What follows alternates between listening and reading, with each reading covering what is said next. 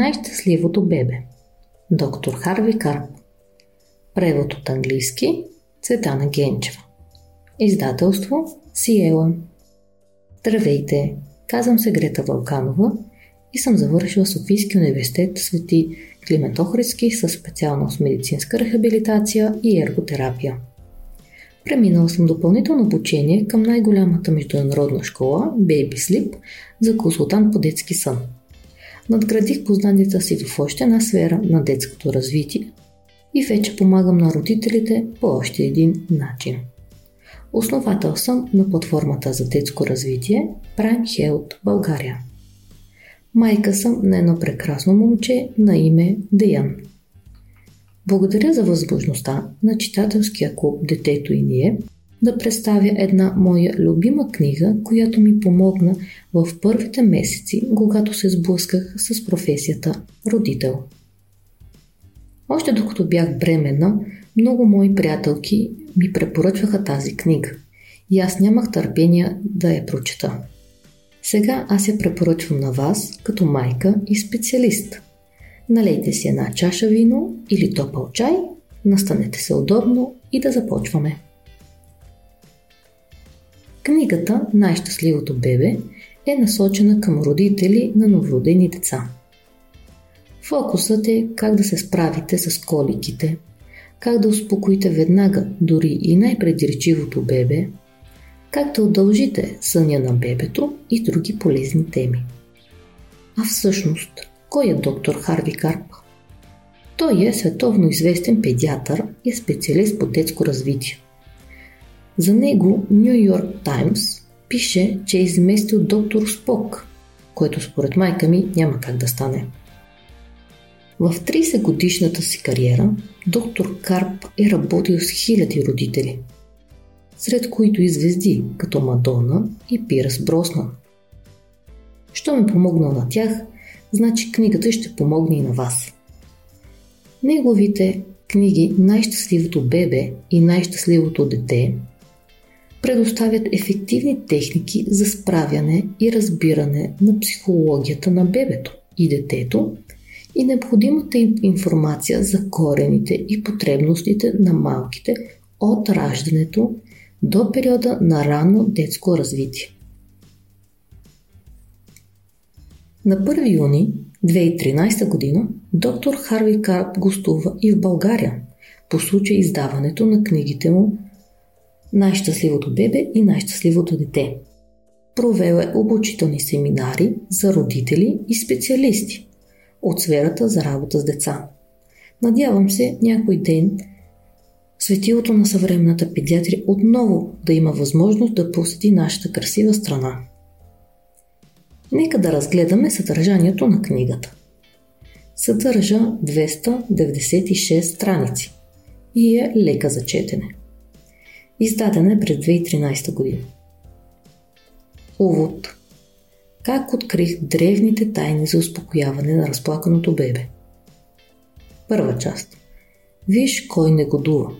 Защо плачат бебетата и защо някои плачат толкова много – най-сетне проблясва надежда.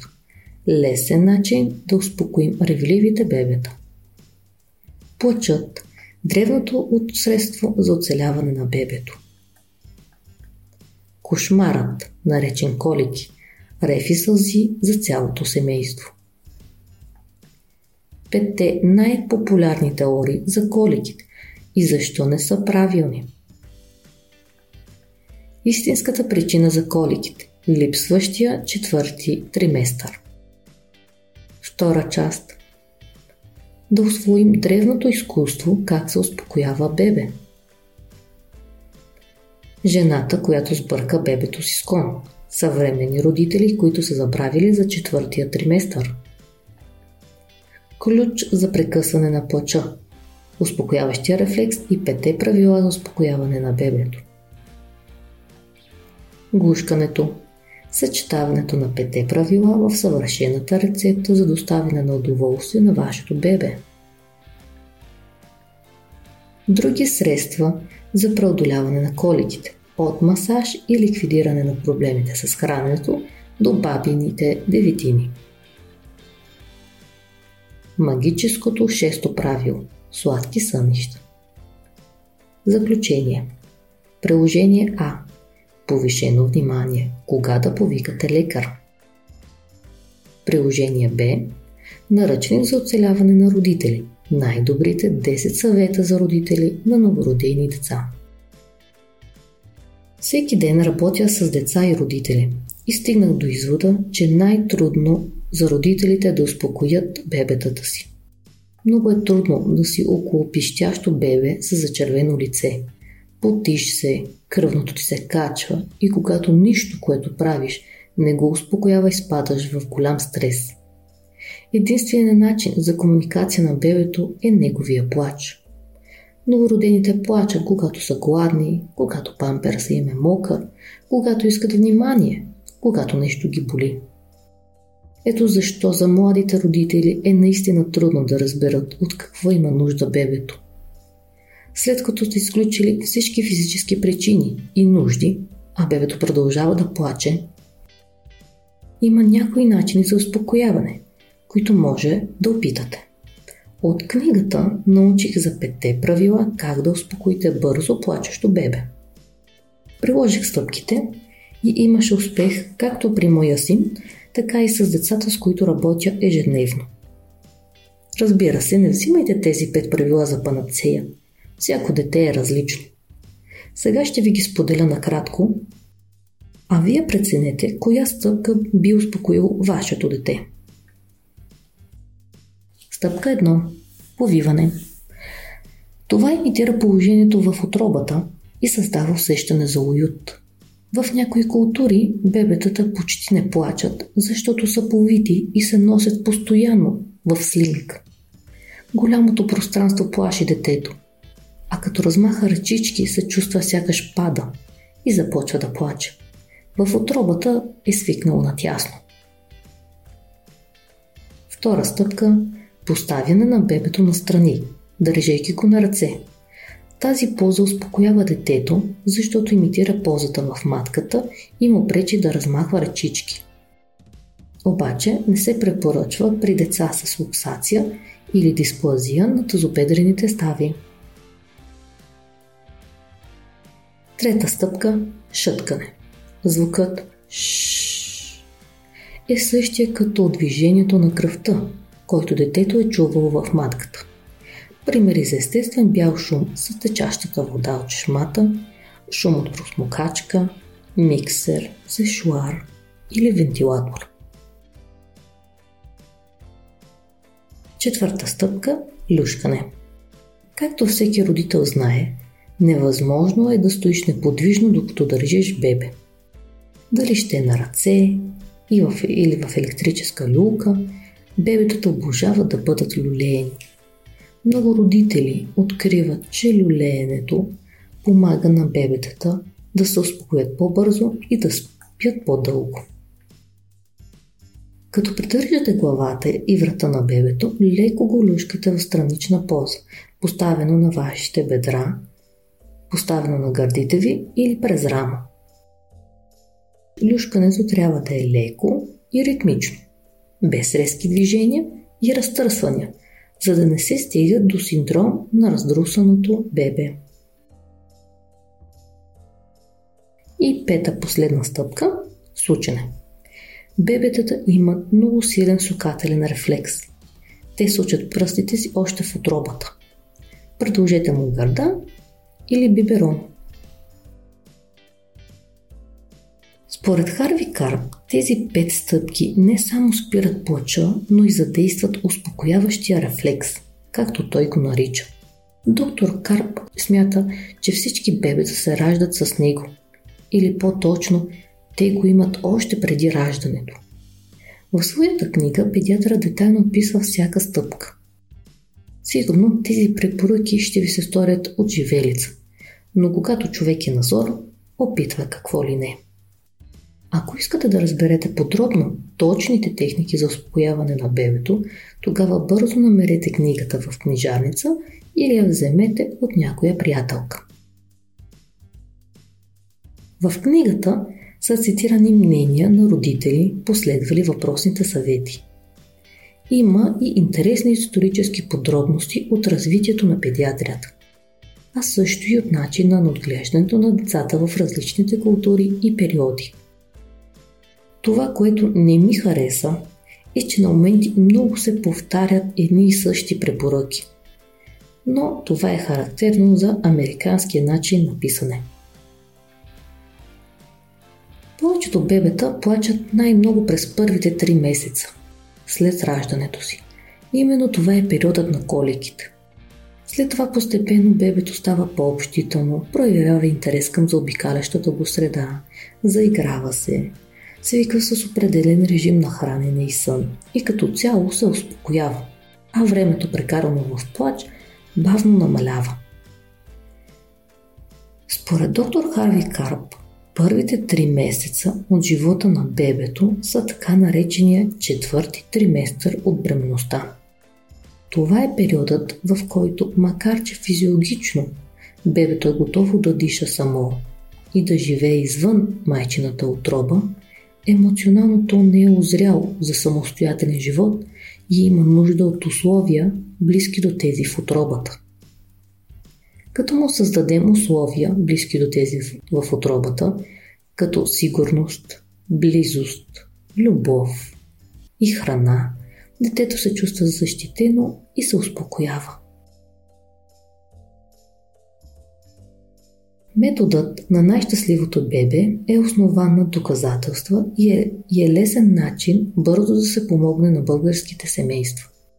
Той се използва от много американски програми за обществено здраве и е доказал, че е изключително ефективен за успокояване на бебешкия плач през първите месеци от живота му.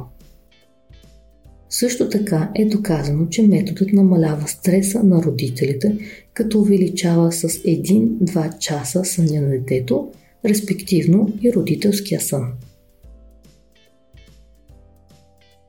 Сега ще ви споделя кратък отказ от книгата Най-щастливото бебе от доктор Харви Карп. Както Беци е открила с Алекс, да успокоиш раздразнено бебе е сто пъти по-лесно, когато ръцете му са прибрани отстрани. Защо се получава толкова добре? Ето и трите начина, по които повиването успокоява нервните бебета. Първи сладостта на повиването. Кожата е най-големият орган, а докосването действа най-успокояващо на сетивата. Повиването гръща тялото на бебето с непрекъсната топла милувка. Всяка майка знае колко е прекрасно усещането за нежната кожа на бебето до нейната. Но за вашето бебе докосването е много повече от приятно усещане. То е жизненно важно – също както и млякото. Бебетата, на които се дава мляко, но не ги прегръщат и докосват, започват да линеят и умират. Повиването, разбира се, не е толкова забавно преживяване, като да гушнете бебето, но е добър заместител за случаите, когато бебето не е в ръцете ви. Второ, Повиването не позволява на бебето да ви се изплъзна от контрол. Повиването не само, че създава усещане за уют, ами не позволява на бебето ви да стане още по-неспокойно. Може да сте забелязали колко по-спокойно е то, когато е овито в ръцете ви. Преди раждането, матката не е огръщала ръцете на бебето и не му е позволявало да ги размахва. След като е било родено, тези ограничения изчезват. Без стените на отробата, които да попречат на движенията му, малките бебета бързо задействат рефлекса на моро, рефлекса на размаханите ръчички и крачета. И то започва да се движи прекалено активно и да плаче. Трето, Повиването помага на бебето ви да обърне внимание на онова, което правите, за да го успокоите. Когато бебето ви плаче, то се чувства така сякаш 10 радиоприемника свирят в главата му, като при това едновременно. Всяко трепване и рязко движение изпраща ново тревожно съобщение към ума му и тези сигнали взети заедно създават такава шумотевица, че ревящото бебе дори не забелязва, че до него.